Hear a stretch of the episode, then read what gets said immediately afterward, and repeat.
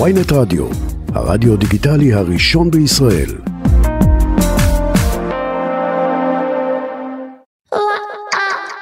עכשיו בוויינט רדיו, מחוץ לפריים, עם רן בוקר.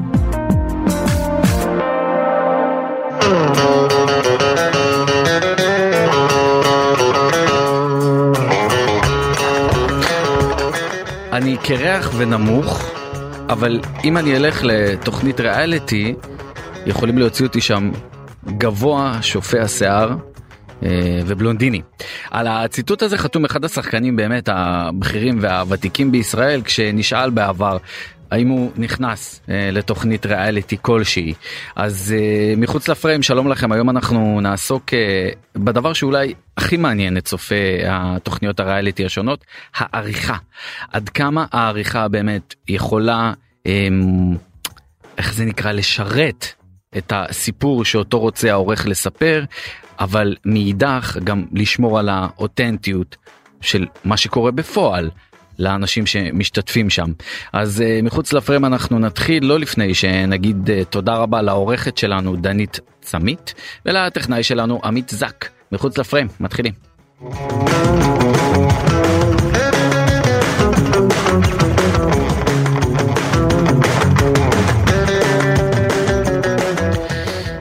עריכה בתוכנית ריאליטי, אחת השאלות באמת המסקרנות שיש על המסך הקטן, ואין אולי מישהי שיכולה להסביר את זה טוב יותר מאשר יעל אבינרי, עורכת ראשית לשעבר בתוכניות ריאליטי, כמו הדור הבא עשרים וארבע שבע, כמו ה... בעצם למה, למה להציג אותה בכלל? יעל, שלום. שלום. אז תתני לנו בריף קטן, איזה תוכניות ערכת בריאליטי? בעבר ערכתי, הייתי עורכת בהישרדות הראשון, הישרדות הקריבים, היפה והחנון העונה הראשונה, טי אל וי עושים את תל אביב, הדור הבא עשרים וארבע שבע, לאחרונה משפחת שדה עם אלירז ואילנית ועוד הרבה מאוד.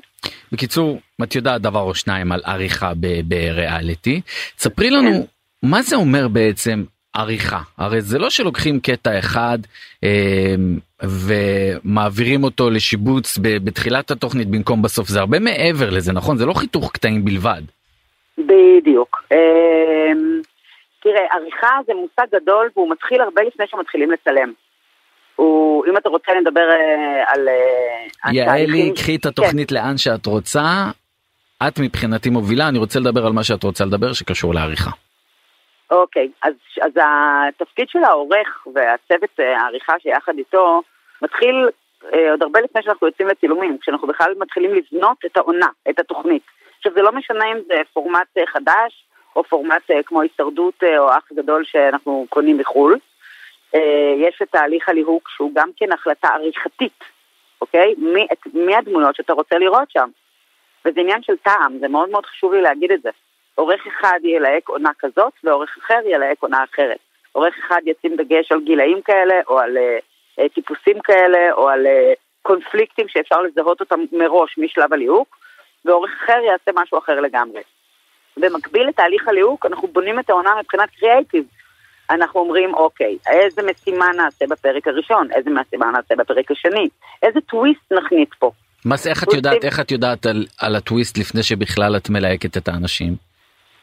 זה במקביל, זה במקביל, התהליכים קורים במקביל מטעמי תקציב אגב, כי אין לנו המון זמן, אנחנו צריכים תוך כמה חודשים גם לעשות אודישנים וללהק, וגם לבנות את העונה ברמת, ברמת הליינאפ. תני לי דוגמה לטוויסט שקורה לפני שבכלל מתחילים לצלם, שמבחינתכם אתם יושבים בחדר ואומרים אנחנו צריכים עכשיו לעשות את הטוויסט הזה. שאנחנו מחליטים שנגיד היה הפרק הראשון היה פרק אקספוזיציה, או פרק התחלת עונה, פרק שני היה המבנה הרגיל של הפרק, אם אני לוקחת לדוגמה את הפורמט שכולנו מכירים בעל פה, בהישרדות, יש משימת פרס, ואז יש משימת חסינות, ואז יש עוד איזו משימה קטנה שאנחנו מוסיפים אה, אה, אה, כל עונה משהו אחר, אני לא רוצה סתם אה, לחפור על זה, ואז מגיעה מועצת השבט, ואז יש הדחה.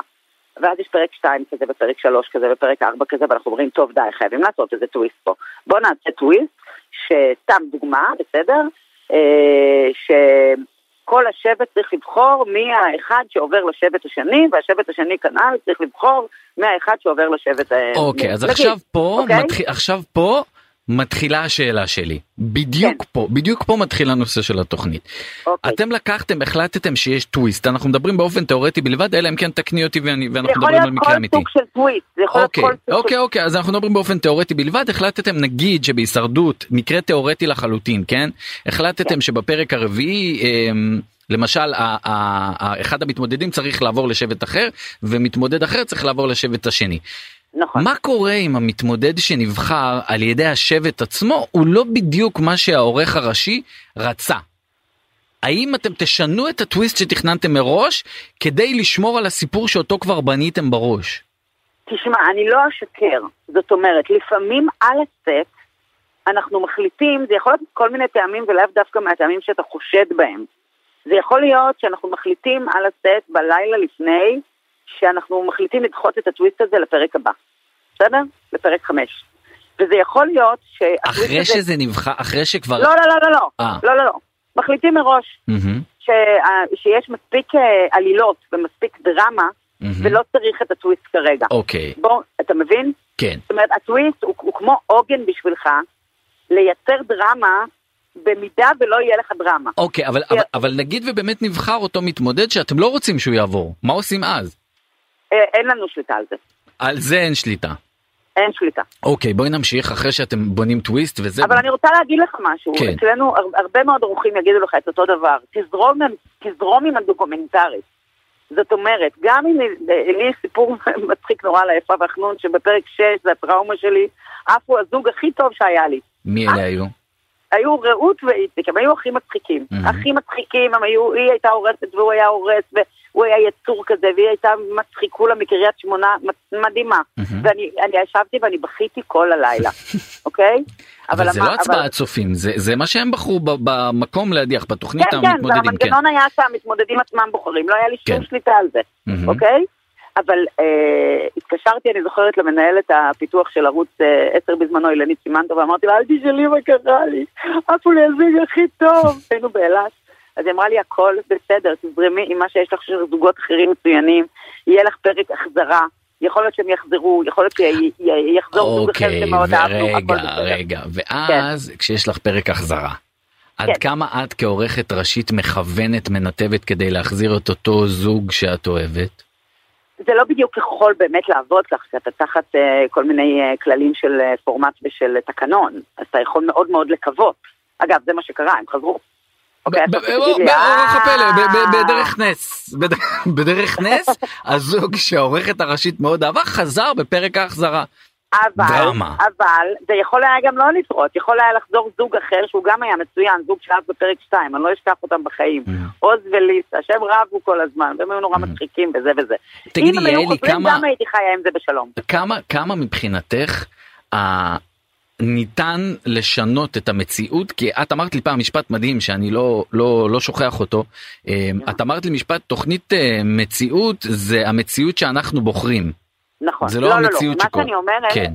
איך אני מגדירה את זה, שהצופים חייבים להבין שתוכנית ריאליטי היא לא תוכנית שמתעדת מציאות, היא תוכנית שיוצרת מציאות ומכניסה פנימה לתוך המציאות שאתה יצרת את המתמודדים. הרי המציאות היא לא שאנשים חיים בי בודד. Mm-hmm. אנחנו יוצרים מציאות, יש לה כללים, יש לה חוקים, ושולחים אנשים לתוך סיטואציה. אנשים נסגרים בתוך בית האח הגדול. מפגישים בין חנונית וחנון ויפהפיות, זה לא סיטואציות מהחיים, אנחנו לא באים לתעד מציאות, אנחנו יוצרים מציאות, תגיד מופרעת אפילו, ומכניסים פנימה את האנשים, עכשיו מחכים לראות מה קורה. אוקיי, בואי נלך לעריכה עצמה. צילמתם כבר את היפה והחנון, צילמתם את הישרדות, צילמתם כל תוכנית ריאליטי שעולה לך בראש. נכון. את כעורכת ראשית, יכולה באמת להוציא, אני לא יודע אם שמעת את הפתיח, שהקרח והנמוך יהפוך להיות גבוה שופע השיער? לא, לא, אבל אני אגיד לך מה כן יכול לקרות. קודם כל חייב, חייבים להבין שכשאנחנו חוזרים מהצילומים, אנחנו חוזרים עם ערימות של חומרי גלם. אני אתן לך, אני רק אסבר את האוזניך, בסדר? Mm-hmm. פרק אחד של הישרדות, אוקיי? אחד, רק mm-hmm. אחד. אתה חוזר עם מאה ושלושים שעות חומר גלם לפרק. אני חוזר. מאה ושלושים ב- שעות. יש לנו שעה, שעה כן. נטו, שעה ורבע נטו. שישים וחמש דקות נטו, אתה צריך לייצר, וה-מאה ושלושים שעות זה בלי הטסטימוניה, זה העדויות האלה שאתה... נכון, מול המצלמות. יפה, למה? כי יש המון מצלמות שמתעדות המון אנשים והמון סיטואציות, ורק במשימות יש עשר מצלמות, אוקיי? אז את יודעת מה, בואי תכניסי אותי רגע לחדר, איך שאתם חוזרים לארץ מהישרדות, תכניסי אותי לחדר עריכה. א' זה לא חדר אחד, זה עשרים חדרים שעובדים במקביל. אוקיי, תכניסי אותי ל-עשרים החדרים האלה, שאת באה ואומרת לאותו עורך וידאו, יש לך פה מאה ושלושים שעות.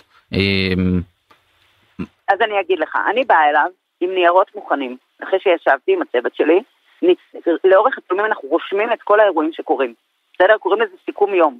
יש משימות לתחקירנים. לא אתם רושמים, יש תחקירנים שרושמים, שכותבים כל הזמן מה קרה במשך עשרים וארבע שעות, כדי שאם משהו לא צולם, אז זה שם. נכון, גם אם משהו לא צולם, אנחנו כותבים שזה קרה, אוקיי? או אם למשל מישהי, סתם אני אומרת עכשיו, נפלה ונפצעה, בסדר?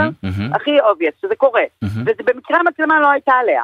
אבל שלוש דקות אחרי זה הגיעו אליה, והיא שוכבת עם הרגל, אתה יכול עדיין לספר את הסיפור, למרות שלא צולם, נכון? כי היא תספר על זה בטסטימוניאל, כי היא שוכבת ואחרי זה זה, ואחרי זה באים לעודד אותה, ואז יש סיפור שלם, נכון? ואז אולי מביאים את ה... נכון, יש את האמבולנסים המעופפים שמגיעים עם גיא זוארץ, ומפנים אותה, ויש דרמה, נכון? ואז יש גם פרומו, סוף סוף יש פרומו, וזה יופי, מנפצע. שלא ישתמע כאילו אני מחכה לפציעות, אבל אתה יודע. מה שאמרתי לך מקודם, אנחנו זורמים עם הדוקו. מה שקורה הוא לטובתנו. עכשיו אנחנו מגיעים עם מאה ושלושים שעות, פלוס עוד המון המון שעות של טסטימוניה, זה חדר עריכה. ואנחנו יושבים לפני זה וכותבים תפריט. אנחנו אומרים ככה, דמיין עכשיו פרק חמש, בסדר? יש שבע עשרה מתמודדים או שש עשרה מתמודדים. אי אפשר לספר את הסיפור של מה שעבר על כל אחד מהמתמודדים בפרק. אנחנו בוחרים ארבע חמש דמויות שהם הגיבורות של, הגיבורים של הפרק. לרוב זה בין ארבע לחמש דמויות אה, גיבורים בפרק. כל השאר הם דמויות משנה. Mm-hmm. אוקיי? ולמה אנחנו בוחרים אותם? כי קרה איתם משהו. אנחנו יודעים שהוא אה, כל השבט עליו בעצבים והוא אה, נורא במתח שהוא יודח. בסדר? Mm-hmm. אנחנו יודעים שהתחיל רומן בין ההיא להוא. אנחנו יודעים שההיא אה, רבה אה, קט פייט עם החברה שלה מהשבט. ואנחנו לא יודעת מה, משהו כזה. Mm-hmm, אוקיי. אנחנו... עכשיו, כל העלילות, כל, כל מה שקורה בפרק, מבחינת המשימות וזה וזה, הכל קורה על רקע הארבע, חמש דמויות המרכזיות של הפרק. Mm-hmm. עכשיו, למ, למה האחרים לא נכנסו? או שהם נורא נורא משעממים היו באותו פרק, או בכלל לפעמים, אוקיי?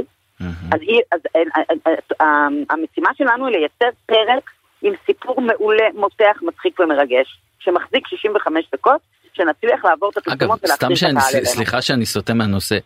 כן. איך אתם מחליטים על האי, מהו פרק אחד ומהו פרק שתיים? כלומר, איזה מאה ושלושים שעות את יודעת ש... איך את תוחמת את ה-מאה ושלושים שעות האלה שהם יהיו בפרק הראשון? לא, מאה ושלושים שעות לפרק. כל פרק הוא מאה ושלושים שעות. כן, כן, זה מה שאני אומר. איך את תוחמת את אותה מאה ושלושים שעות לפרק הראשון ו... אז אני מחליטה, קודם כל מחליטים על מה מוותרים. לא מעניין, זה לא מעניין, הסצנה הזאת הייתה דרדלה.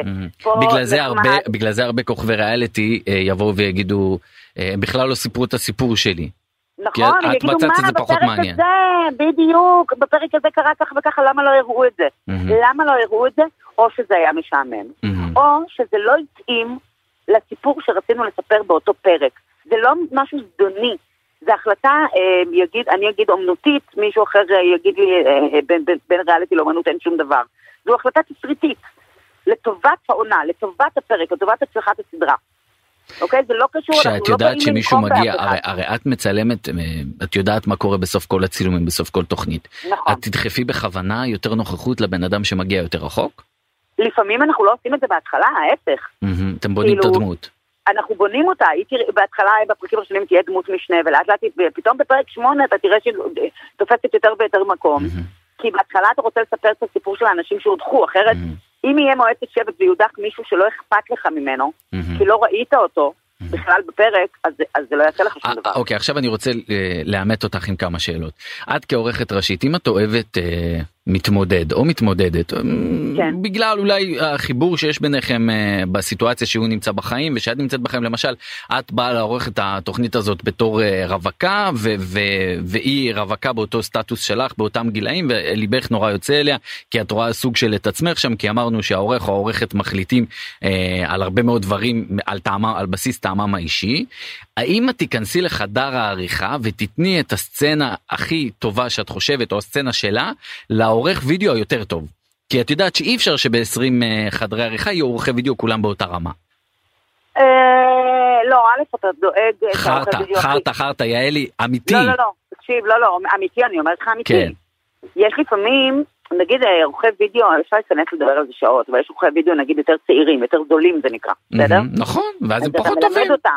אז הם יערכו את הסצנה, אבל היא עוד לא תהיה מספיק מרגשת, בסדר? Mm-hmm. אז אני יעביר, יעביר את זה בסגירה, זה נקרא, יש את השלבים של הסגירה. אז את תשפצי אותה, את תשפצי את אנחנו... הדמות שאת הכי רוצה לדחוף אותה, תשפצי אבל אותה. אבל זה לא קשור לדמות, זה קשור לכ... אבל רגע, שנייה, אני חשוב לי להבהיר משהו. No. עורך שיגיד לך אחרת, אז יכול, יכול להיות, אבל אני, כשאני בחדר עריכה, אני רואה את הדמויות דרך מסך, אוקיי? Okay? Mm-hmm. אני רואה רק מה הם עושים לצופה. זה לא משנה אם אני אוהבת אותה או לא אוהבת אותה. זה בכלל לא רלוונטי. אם הסצנה הייתה פצצה, הסצנה תהיה בפנים. אם, היא, אם הדמות הזאת שאני כל כך אוהבת, היא יצאת כלבה בצנה, היא תצא כלבה בצנה. אם היא תצא... יעלי בטוח, ב... יעלי בטוח. אמיתי, אמיתי. אז איפה באה לידי ביטוי? שנייה, אז איפה באה לידי ביטוי ההתערבות בעריכה? כי אנחנו יודעים הרי שכל מה שקורה על האי, או על בכל מקום, אנחנו כאילו זה ההישרדות, אבל זה לא רק. ההתערבות היא בבחירה של התכנים, תחשוב עכשיו, שמקדמים מתמודד שאת מעדיפה. אתה מראיין עכשיו, אתה יושב ומראיין שחקן, בסדר? ישבת איתו שלוש שעות, בסדר? דיברתם על נושאים, חלק היו מעניינים, חלק לא מעניינים, נכון? אתה בוחר מה להכניס לכתבה ומה לא, מה שהכי, אותו דבר. אז קודם כל, את רוב החומר אנחנו בכלל לא מראים, כי אין זמן. אין בעיה, אבל השאלה שלי, האם יש... זה ההתערבות הכי בוטה. ההתערבות הכי בוטה היא להחליט מה כן ומה לא. אוקיי, אוקיי, ובואי נדבר על ככה, על שני קטעים שהם פחות או יותר סתמיים באותה רמה, את תבחרי להכניס, לא את באופן אישי, העורך של הריאליטי יבחר להכניס באופן אישי את הדמות שהוא, אה, שהוא אה, מזדהה איתה, כי אמרת שזה טעמו האישי, זה נכון? או, ש, או שהוא לא מזדהה אותה, או שהוא, אה, אה, לפעמים אנחנו בני אדם, אם יש בנש, למשל בן אדם שהוא תלך דוגמה, לי זה לא קרה אגב, אבל היו עונות כאלה, גם באח גדול, גם אם יש בן אדם שהוא גזען, דמות שהיא גזענית, ואני כעורכת לא יכולה לסבול את הגזענות הזאת. אבל אני חושבת שאם אני אראה את זה על המסך, את הגזענות, ומישהו אחר מהדמויות גם נתן לו קונטרה, זה יעורר מחשבה אצל הצופה בבית. זאת אומרת, אני לא סובלת את הגזענות הזו שלו, אבל אני אראה את זה כי יש לזה חשיבות אחרת. אוקיי, איפה עוד ההתערבות באה לידי ביטוי, יעלי? עוד פעם, אני אומרת בעיקר במה, במה לערוך פנימה ומה להוציא החוצה. Mm-hmm. uh, ההתערבות יכולה להיות גם, תראו, uh, אני, אתן, אני אתן לך דוגמה, בסדר? נגיד okay. אני uh, איתך באי בודד, mm-hmm. ואני באיזשהו שלב חטפתי סיבוב עליך, אבל אני לא סובלת אותך, mm-hmm. בסדר? Mm-hmm. ואני אגיד בפרק שמונה, באחת בלילה קראו לי לעשות טסטימוניאל, כי בלילה עושים את הטסטימוניאל. נכון, מהירים את המתמודדים, בוא נספר למאזינים שמהירים את המתמודדים במיוחד בלילה. נכון, ואני אגיד שמשפט כמו, וואו, רן בוקר, אני לא סובל את הטיפוס הזה. הוא כל כך מעצבן, הוא נראה לי נחת. איזה משפט לפרומו נתת לי, חבל על הזמן. יפה מאוד. נגיד אני לקחתי את זה, ביום האחרון של פרק שמונה. זאת אומרת, אחרי עשרים וארבעה יום, אם אתה עושה שלושה ימי צילום לפרק, אחרי עשרים וארבעה יום. שם לקחתי את המשפט הזה, בסדר? אוקיי. שם אמרתי את המשפט הזה. אבל כשאני מגיעה לחדרי העריכה, אני קולטת שהוא מתאים לפרק אחר. הוא מתאים לפרק שלוש. למה? כי בפרק שלוש אני רואה איזה סצנה שאתה עוקץ אותי על משהו. אבל זה הוצא מהקשרו, וזה בדיוק מה שדיברה אלה איילון ברעיון בוויינט. אבל זה לא הוצא מהקשרו. אני באמת כאילו, אני מתה עליך, אתה יודע את זה, אבל אני כאילו לא סובלת אותך, נכון? אוקיי. אמרתי את זה בפרק, בפרק כן, אבל, נכון, אבל אמרתי את זה בפרק עשרים וארבע, נגיד אחרי שבועיים על אי, באותה נקודת זמן של פרק שלוש, את אהבת אותי? נכון, אז זה כן לא, נוצר לא מקשרו. לא אהבתי אותך, לא אהבתי אותך. אוקיי, לא אוקיי, בוא, בוא, בוא ניתן, בוא ניתן. אני לא רוצה שתסנגרי על הישרדות, אבל בואי, אני רוצה לתת דוגמה, לא, תגיד... לא, אני לא מסנגרת, אני אומרת, לא, אני לא, בעצמי עושה דברים כאלה. על, על הדוגמה, על הדוגמה שאני רוצה לתת, אני אומר, אני לא רוצה שתהיי סנגורית של הישרדות, אבל בכל זאת, אני אתקיל אותך.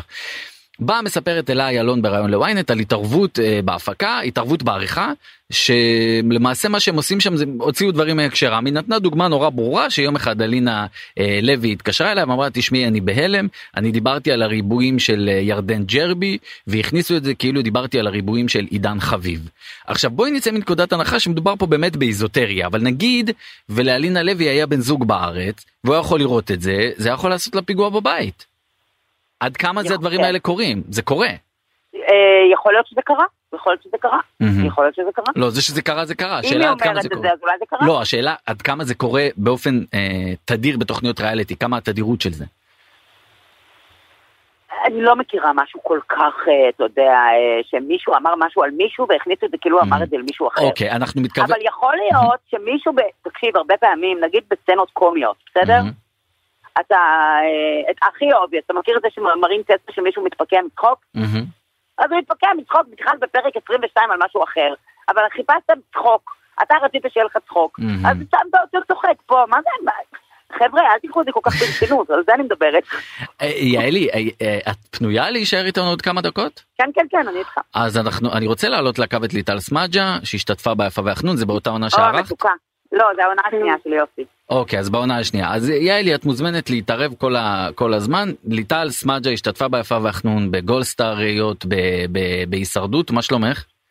מה עניינים, רנוש? בסדר גמור. את הגבת לסיפור של אלה איילון, שדיברה בעצם, כמו שאמרתי, על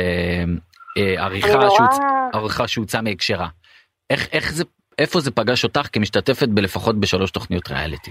קודם כל, אני מאוד uh, התחברתי והזדהיתי מה שהיא אמרה. Mm-hmm. כן, זה קורה בריאליטי, כן, uh, יש עריכה בריאליטי. Mm-hmm. Uh, בסופו של יום רוצים להביא רייטינג, ואנחנו באנו וגם איפשהו חתמנו על, ה, על האופציה הזו. איפה שזה מביא, תראה, יש לזה השלכות. אני יכולה להגיד לך ש...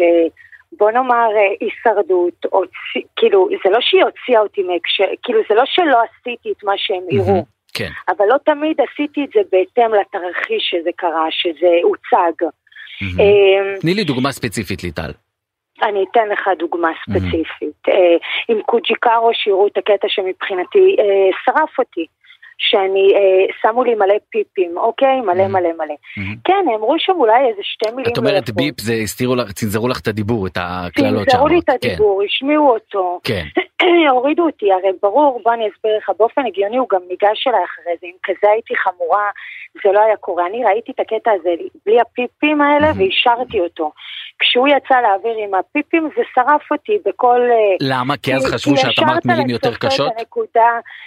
כי תראה, מה בעצם עורך עושה, או בעצם הוא, הוא, הוא מציג לצופה את המציאות כמו שהוא ראה אותה, או כמו שהוא רצה להציג אותה, ו- וזה לא תמיד ככה.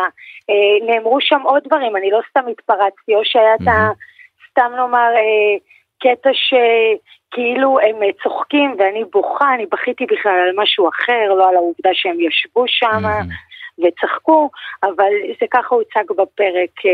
עד כמה ליטל, עד כמה כשראית את הישרדות על המסך, עד כמה אמרת בונה, הם הוציאו אותי מהקשרי? מה לי היה קשה איתם? כשאתה מגיע להפקה, וכל פעם ממלאים אותך בזה שאתה הולך לצאת כוכב, ואתה מהמם, ואתה מדהים, ווואו, ואז כשזה קורה, וצריך לתת דין ודיין, אז תשמעי, זה מה שאת אמרת, תשמעי, זה מה שאת עשית, תשמעי... אבל זה נכון, אבל זה מה שאת אמרת, זה מה שאת עשית. ברור שזה מה שאמרתי, יותר מזה גם חתמתי על זה, שגם אם לא אמרתי את זה, שזה יוצא כשאמרתי את זה, אבל יש מה, מה נכון, מה לא נכון. הרבה פעמים, אתה יודע, מתמודד, תראה, השאלה מאוד איך הם רצו להוציא אותך.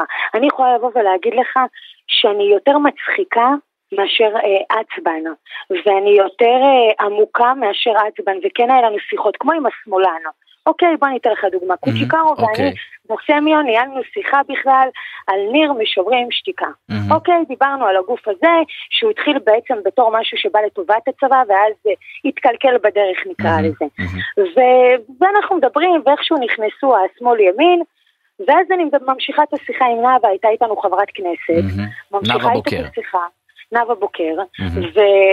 ואז קוג'יקרו עובר, וכאילו אומר לי, יא שמאלן על השיחה, אז אני אומרת לו כבר מכעס על השיחה הקודמת, יא שמאלן.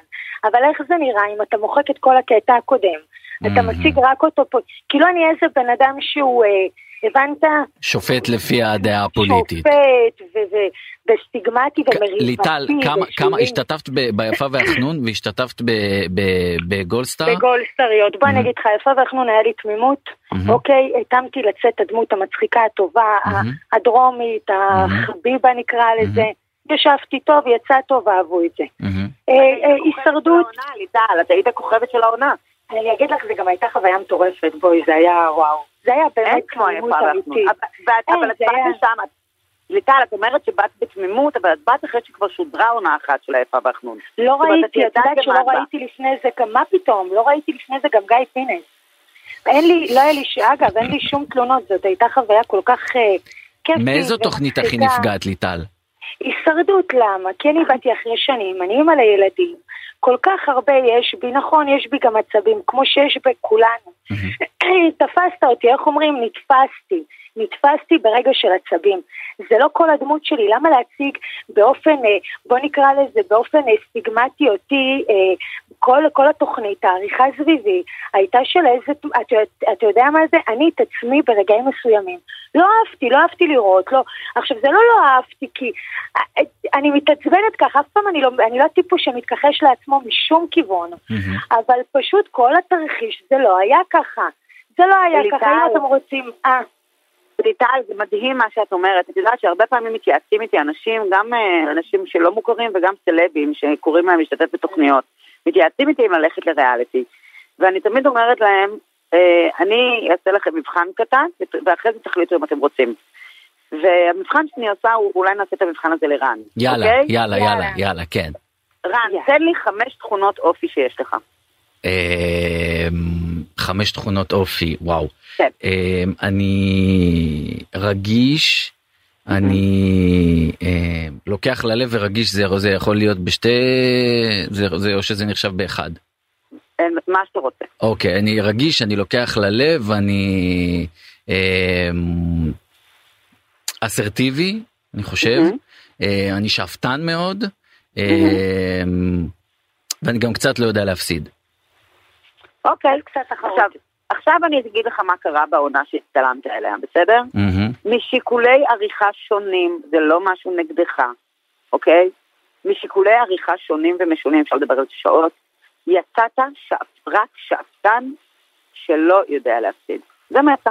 בחיים אני לא הולך, לא עם החמש תכונות האלה ולא okay. עם השתי תכונות האלה, אבל כן, לפי לשאלתך לא. אז אני רוצה להגיד לכם משהו. Mm-hmm. Uh, בניגוד להרבה קולגות שלי שחושבים שאפשר להפוך את, הש... את הז'אנר הזה למאוד מעמיק ולדמויות מאוד עגולות ומעמיקות, זה לא ככה, בסדר? עם מעטות הפעמים שאתה יכול להוציא דמות באמת, באמת, באמת, עם המון גוונים, הרי אנחנו בני אדם, יש לנו המון גוונים, המון תכונות אישיות, המון סתירות, ולפעמים משיקולי עריכה, אנחנו יוצאים דמויות שטוחות מאוד, והתמזל מזלך, וכל מה שנכנס בעריכה, זה שאתה שאפתן ולא יודע להפסיד. אתה לא רגיש, אתה לא לוקח ללב, אתה לא חכם, לא אמרת שאתה חכם. לא יצא, למה לא יצא? לא יצא. בדיוק. אני מבין, אני מבין מה יעלי אומרת, אבל... רן, אתה יודע כמה דיברתי על הילדים שלי, אתה יודע, אני אימא בכל הרמה חבריי, אני קודם כל אימא, הישרדות, תקשיב, הדמות הזו, הקטע של העצבן, שעוד פעם יש בי את זה, אין פה, אני לא מנסה להסתיר את זה, זה פשוט נתן, הצופה פשוט הגדיר אותי, כאילו התוכנית הזאת הגדירה אותי כאדם, לא אני הגדרתי את עצמי. אוקיי, הישרדות כן פגעה בי, מבחינת עבודות, אני שתים עשרה שנים בתעשייה, אוקיי, לקרוא פרונטר, אפילו לא נותנים לי את ההזדמנות, כי אני כבר מוצגת, אתה יודע, הטיפוס הארס מוצג גם בדרך כלל כטיפוס הטיפש, הטיפוס הבור, אז הישרדות הפכה אותך לטיפשה? לא אותי, היא לא הפכה אותי, היא נתנה לה סטיגמה מסוימת. של טיפשה? שהיא צמצמה לי אופציות. היא לא נתנה לי טיפשה כמו, עוד פעם, ארסית, ארסית, אה, אה, בן אדם לא נעים, הרבה חשבו שזה טיפוס פרחי, אתה יודע, תקווה מגולסטריות עשינו אחרי זה. Mm-hmm. נכנסתי, שמו אותי שותפה איתה בחדר, ועובר אה, יומיים, ואז היא כאילו מרגישה קצת יותר בנוח, והיא באה אומרת לי, תשמעי ליטל, וואו, וגם מרב בן אריה, חברת כנסת, mm-hmm. שהייתה בקדנציה הקודמת. קיצור, היא אומרת לי, שהם כאילו זה היה, מרב בכלל ביקשה ממני, סליחה, זה שילתה עליי בטוויטר איזה משהו, וזה רחוק, הדמות שאני, שהיא רואה במציאות, שהיא ישנה בכמה איתה, אוקיי, שונה, תקווה חשבה שאני הולכת כמו פרחה להריב איתה על כל איזה פיפס קטן, שנות אור, אני בן אדם ממש נורא. אז זה מה שאני רוצה להבין, הישרדות הפכה, אה, עשתה לך דמות של פרחה וטיפשה? כן, חד משמעית, לא רק ארסית, פרחה, טיפשה, עצבנית, ואת מצליחה לתקן את הרושם הזה, את העוול הזה? אני לא מנסה, אני אגיד לך משהו, חלק מה שאומרים אור של פיל, זה לא, אתה יודע, גם פיל מדמם, זה לא שזה לא נוגע בי, אני כן, זה כן נוגע בי, אבל זה לא, אני לא נותנת לזה לשלוט בי, אני לא מנסה לרצות. כן, ליטל, ממוס, תקשיבי, לך עוד התמזל מזלך, כי את היית גם ביפה והחנון, שם היית המאמי של המדינה, נכון? נכון, נכון, אתה היית מאמי? גם אהבה וגם פחות, נכון. נכון, ואחרי זה יצא ממך משהו אחר בהישרדות, ולמרות מה שיצא ממך והכאב, את הלכת לעוד ריאליטי. את יודעת משהו, אני אגיד לך משהו, החווה הפסיכולוגית, כמובן שאנחנו הרי זו תוכנית שמן הסתם עושים לנו את ההבחונים האפשריים, והיא נמצאת איתנו עליי. ואני אגיד לך משהו אחד, אני במיליון סיטואציות, אולי את יודעת איך אומרים, לא כל פורמט מתאים לכל אדם, נכון? נכון. לפעמים אנחנו חושבים שכן, אני בחיים לא הייתי הולכת להישרדות, גם בלי מצלמות. אז אני אומרת, לפעמים מגיעים, מגיע המאני טיים, ואיך אומרים, גדול עליי. אז קודם כל כן הרגשתי את זה, אבל עזבי שזו חוויה מטורפת, ותודה רבה בכלל שבכלל זכיתי לעבור אותה מנגד, את מבינה, זה סוג של זכות. אבל זה כן פגע בי ללון קטעים בחיים האישיים שלי. כשאת יודעת, כשאני התגרשתי, בוא אני אתן לך דוגמה. בגלל הישרדות, אני הייתי מוצגת כהדמות, שאת יודעת, אני קודם כל בחיים שלי לא בשביל חמש עשרה, וגם לא בשביל שעה של תהילה, הייתי מוכרת משפחתיות, בעיניי זה ערך עליון. אבל עוד הפעם, מי יצא, שמי עוד הפעם חמש עשרה דקות, היא הטיפ, בטח מסכן מה הוא עבר, וואו, או כל מיני דברים כאלה, שזה השלכה שאני נורא בן אדם שאין לו בעיה, היה להתחבר לאמת שלו, אבל כשמציגים אותי משהו שאני לא רוצה להיות חלק ממה שהציגו אותי, זה לא אני, אז זה, זה הופך להיות בעיה. ליטל סמדג'ה, תישארי איתנו. יעל אבינרי, אני רוצה להגיד לך תודה רבה רבה על הזמן שלך ועל השיחה שלך, עורכת תוכניות ריאליטי מפה ועד הפיליפינים, לא עד אמריקה. יעל אבינרי, תודה רבה לך שהיית איתנו. תודה רבה רן, תודה רבה, ביי ביי. ליטל, את היום חזרת לבאר שבע, נכון? נכון. נכון, רק נעשה, לא יודע, לא הייתי קורא לזה גילוי נאות, אבל אני גם מבאר שבע, ואנחנו לא מכירים מבאר שבע, צריך להגיד. את היית הולכת לתוכנית ריאליטי נוספת אחרי מה שחווית בהישרדות? אני אגיד לך איפה, תראה, זה היום קצת רחוק ממני, אבל אני לא אגיד לעולם לא, כי אם יש לי, יש לי איזו תחושה כזו שבאמת תחת היפה והחנון הייתי... אגב, אתה הלכת כן לגולסטריות אחרי הישרדות, אבל... הלכתי מבחינה מטעמי פרנסה. יש פה עניין, היה קורונה, mm-hmm. כולנו היינו צריכים להתפרנס בכל דרך אפשרית, וגם, אתה יודע, זה בסופו של יום עבודה. Mm-hmm. אומנם עבודה יותר צבעונית, אבל בהחלט עבודה. Mm-hmm. מקבלים על זה כסף. Mm-hmm. אז כן, זה, זה בא לי מאוד מאוד טוב בתקופה הזו, ואז כבר הסדר עדיפויות למה אני רוצה, הפך להיות למה... איך אומרים, מה רצוי, למה אני צריכה, לעומת מה אני רוצה. מצוי והרצוי, כן. כן, מצוי והרצוי. אז אני יכולה רק לבוא ולהגיד לך שהיום, כן הייתי, אם היו עושים איזו עונת וי איי פי לאח הגדול, אולי זה כן משהו שהייתי שוקלת. אחרי כל מה שעברת? עכשיו, לא להיות בשוק.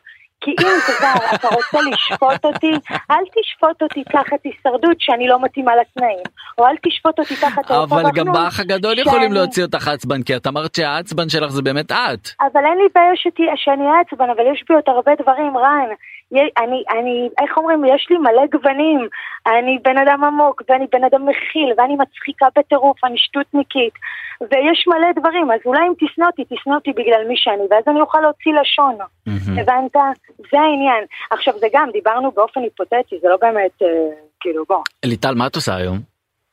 היום ככה, חזרתי לדרום, אני רוצה להשתלב אצלנו בעיר, איפשהו בתרבות, אני mm-hmm. עכשיו ככה בודקת על כל מיני... דברים שאפשר להרים בבאר שבע. אני כמובן עובדת דרך האינסטגרם, אני... הפרנסה שלך היום עם האינסטגרם? בשבוע לדוח היומי ברשת שלוש עשרה. הפרנסה שלך היום עם האינסטגרם? הפרנסה שלי עם האינסטגרם, מכל מיני מותגים כאלה ואחרים אז שאני אז רגע, עובדת אז איתם. אז, אז אני רוצה להבין, בניגוד לאלה איילון, שסיפרה שהיא נפגעה אה, כלכלית ולא לקחו אותה לעבודה בישראל בגלל הישרדות, אצלך זה אחרת, לי. את מתפרנסת לא, בזכות הישרדות גם. אני אגיד לך משהו, קודם כל, קודם כל אני תמיד דאגתי להתפרנס, אני כבר אימא מספר שנים טובות ואני מפרנסת את עצמי. אוקיי, ואת הילדים שלי. Mm-hmm. אז ככה שאיתם או בלעדיהם אני הייתי מוצאת פרנסה. אבל כן, זה מלכה. סגר לי מלא דברים. בוא, קח אותי. אני, סליחה שככה על השחצנות, אבל mm-hmm. אני נראה טוב, ואני יודעת לתפוס מצלמה, ואני יודעת להתבטא. כן, אבל זה כל... אבל, אבל, אבל, אבל... אבל היא לא נתת הזדמנות, למה? למה? כי לי לא תהיה הזדמנות, כי אני כבר מוצגת כאדם מסוים. אז, אבל, אבל, אז הישרדות פגעה בר גם במובן של הפרנסה? ברור, יש לך ספק. למה שאתה כלקוח תרצה לקחת מישהי שמוצגת כ-X, Y, Z? אבל כן לקחו אותך. לאן לקחת אותי בצורה שלקחת אותי? לא יודע, את אומרת שאת מתפרנסת מהאינסטגרם. אבל אני מתפרנסת מהאינסטגרם בדברים, אתה יודע, איפה שיש גם חוסר אהבה, יש גם אהבה. בוא נקרא לזה, אתה יודע, אני לא... הדמות הסנועה של המדינה. גולדסטאר תקנה לך את התדמית של הישרדות קצת? גולדסטאר כשהגעתי אמרתי, לא משנה מי רוצה את הבמה שיקח אותה, אני לא הולכת להשמיע ולהישמע. די שמרתי על פרופיל נמוך. הייתי די כמסוועה כזה, קצת מה... כל הקטע של הרעש. אבל גולדסטאר היה מאוד כיף. אז כן, גולדסטאר החזירה לך טיפה מה... אני לא רוצה להגיד כבוד עבוד, אבל החזירה לך טיפה מהאותנטיות. קודם כל, אני שמה פס על כל הדגיגונים שחושבים שהם יכולים לקפוץ מעל המים. באמת, אני טיפוס שלא... אתה יודע, כולם אמיצים וגיבורים או מאחורי המקלדות, ואלה הראשונים שבהם. אני לא מתרגשת. אני לא נתת לעולם להגדיר. קחי אותי ליטל לתקופה ההיא של הישרדות, דיברת על הגיבורים, קחי אותי למקום הזה שאת גם צריכה להיות, הילדים שלך היו גדולים יחסית, נכון, בתקופה הזאת? אני אגיד לך, הילדים שלי, אני פחות, אנחנו פחות בית צהוב, נקרא לזה, של דברים צהובים, של כל ה... אנחנו לא בית של כל המשפחות עם יוטיוברים, זה לא אנחנו. אוקיי, אנחנו בית שלא מחפש... אוקיי, קחי אותי למקום הזה של אותם ימים של הישרדות, ואיך התמודדת עם זה עם הילדים. כי אם כמתמודדת בהישרדות, נאמר, לא צלחתי לפי אמות מידה של הצופה. אוקיי, מה קשור שהצופה ידבר על האימהות שלי? איך זה מגדיר אותי בתור אימא? אני חייבת לדעת את הקונוטציות שלה. ניסית לדבר עם האורחים של הישרדות באמצע העונה, להגיד להם, חבר'ה, שנייה... תעזרו לי רגע פה, כי אני... אני מאמינה שגם אני וגם כולם, כל אחד מעיריית עולמו מדבר, אין לצאת מושלם, אנחנו רוצים... לא, לא, אבל ניסית לפנות לאורחים של הישרדות ולהגיד להם, חבר'ה, תורידו הילוך שנייה ממני, כי אני נפגעת פה גם ברמה של האמא וגם... ברור, ואז אתה שומע שאתה בעצם כוכב, שזה לא... תראה, עוד הפעם, זה גם... אני כן לוקחת אחריות, כי... אני הייתי צריכה להסתכל על דברים אחרת, ורק הזמן נתן לי את הפרופורציה. בוא לומד את העולם, זה כולה חוויה. אנשים היום כותבים כי הם ב...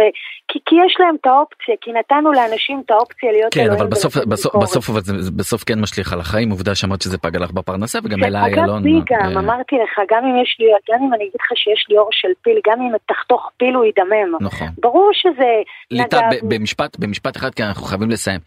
את היית היום ממליצה ללכת לריאליטי, להישרדות, לפרחנות שכבר לא קיים.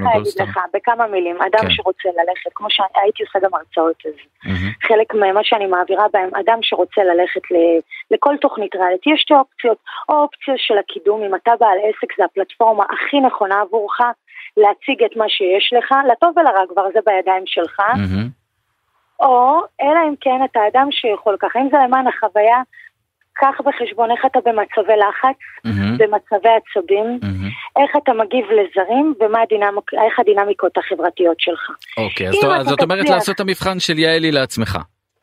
כן, אבל זה לא רק, אני לא רק אומרת מה הגוונים שלך, כי בעצם היא נתנה לך עובדה, אם עכשיו נאמר יש בך כמה דברים, ונאמר הפעם הצגת רק את הצד הזה וחגגו עליו. אז mm-hmm. יצא שזה רק מה שאתה, אבל אנחנו יודעים שזה לא רק אתה. Mm-hmm. הבנת? Mm-hmm. אני... אני מדברת יותר מזה שלא משנה אם אתה אדם, אני בהישרדות לא הייתי טובה במצבי קושי.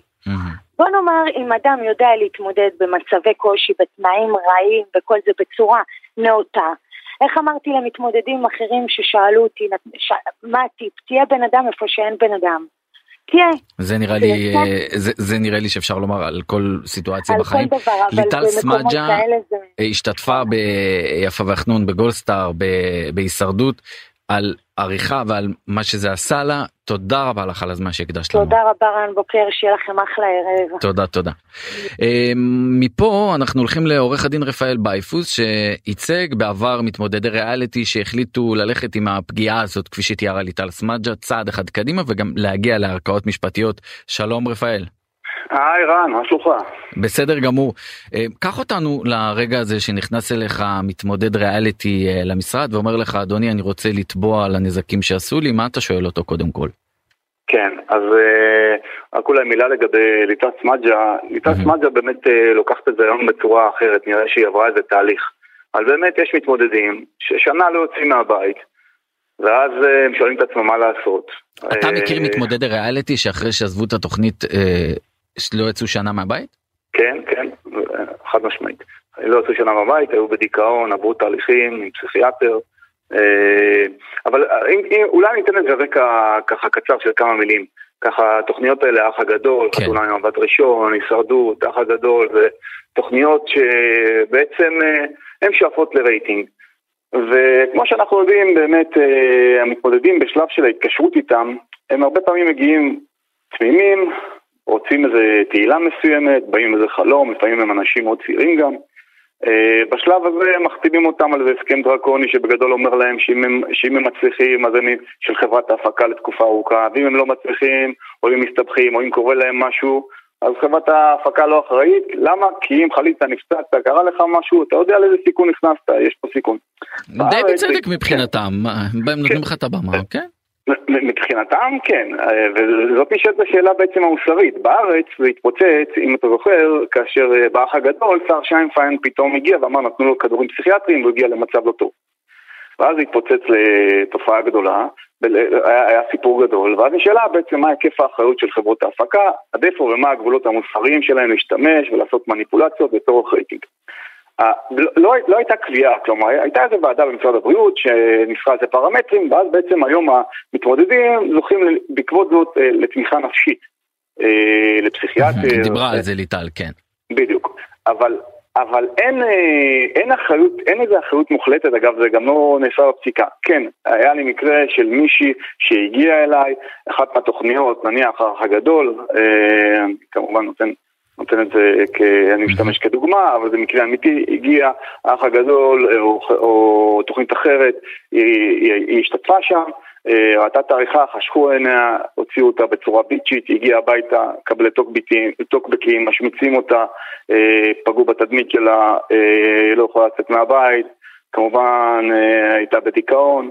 עכשיו, היא פנתה אליי, פניתי לתוכנית, זה אחת מהתוכניות האלה, ו...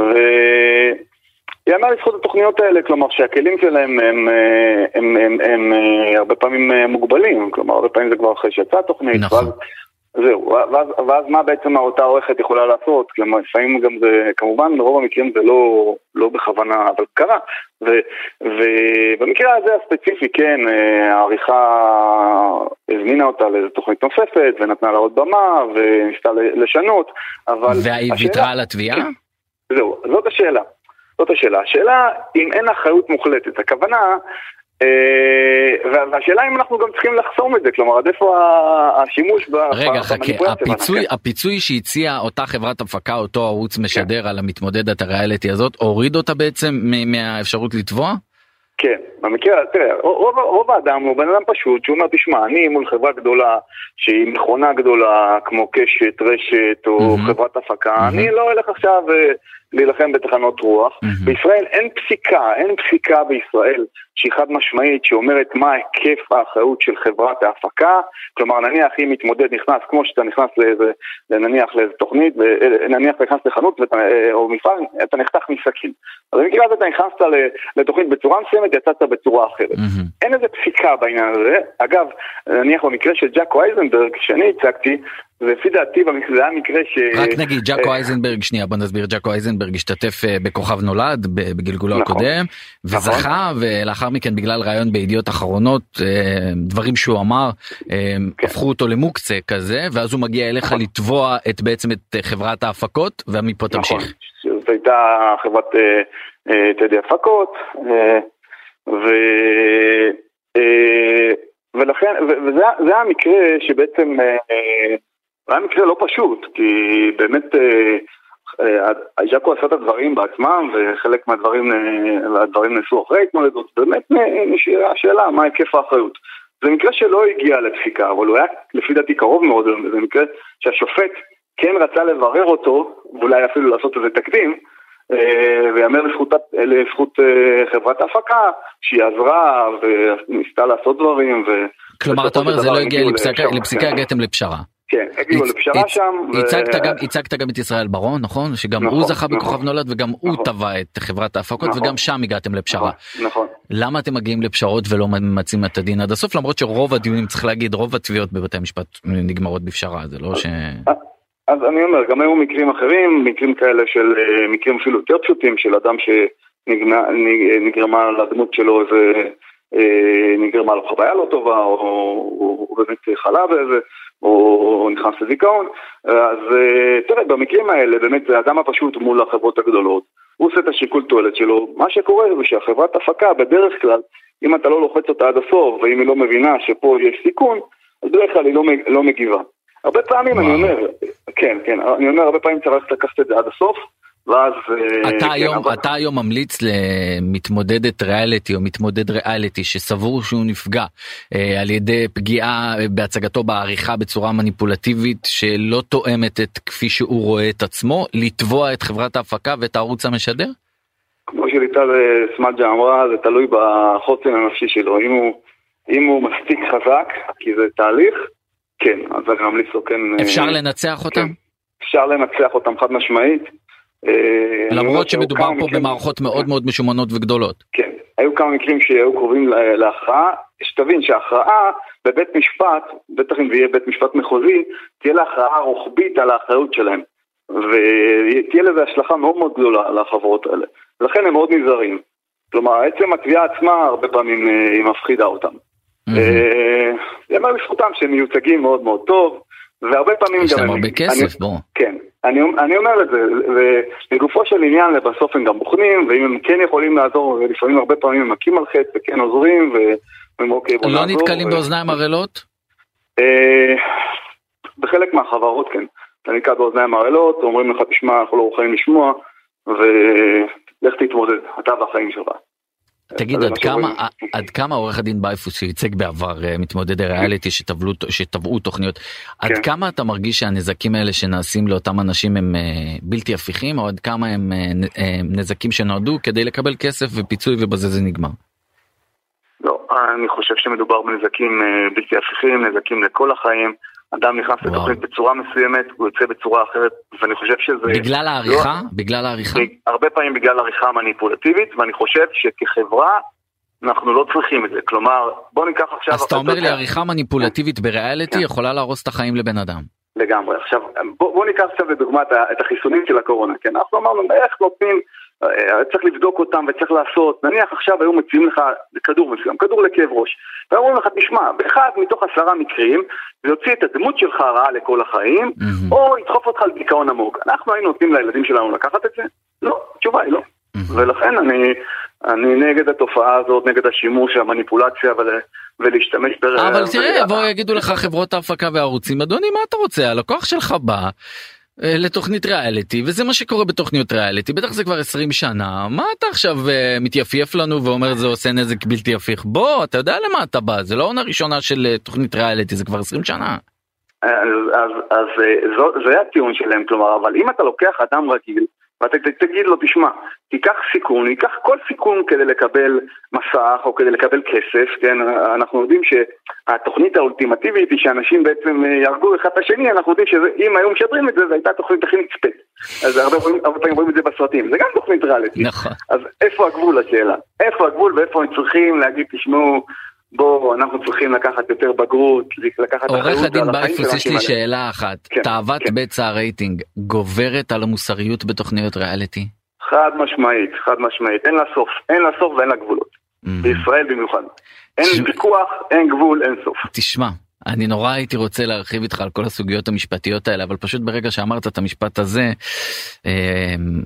זה עצוב, ואתה יודע, כל כך הרבה עוד אנשים הולכים לעשות תוכניות ריאליטי ולהשתתף בהם, אני מאוד מקווה שלפחות הם יקשיבו לתוכנית הזאת, ואם לא לכל התוכנית, אז למשפטים האלה שאמרת. עורך הדין רפאל בייפוס, שייצג בעבר מתמודדים שטבעו תוכניות ריאליטי, תודה רבה רבה לך על השיחה הזאת. תודה רבה לך, כל טוב, ביי ביי. כן, ניסינו בכמה דקות אנחנו כבר משדרים, אני לא יודע, לספר לכם ולו במעט מה עושה עריכה בתוכניות ריאליטי לחיים של בן אדם. לפי עורך הדין רפאל בייפוס זה עלול ליצור נזק בלתי הפיך. לפי עורכת, עורכת ריאליטי ראשית יעל אבינרי, זה בסך הכל תוכנית וצריך לקחת אותה בפרופורציות. אז הבחירה היא שלכם, וסמסו עשרים עשרים סתם. אנחנו מחוץ לפריים ואנחנו מסיימים, לא לפני שנגיד תודה רבה לעורכת שלנו דנית צמית ולטכנאי שלנו עמית זק. מחוץ לפריים, אני הייתי רן בוקר, תודה רבה.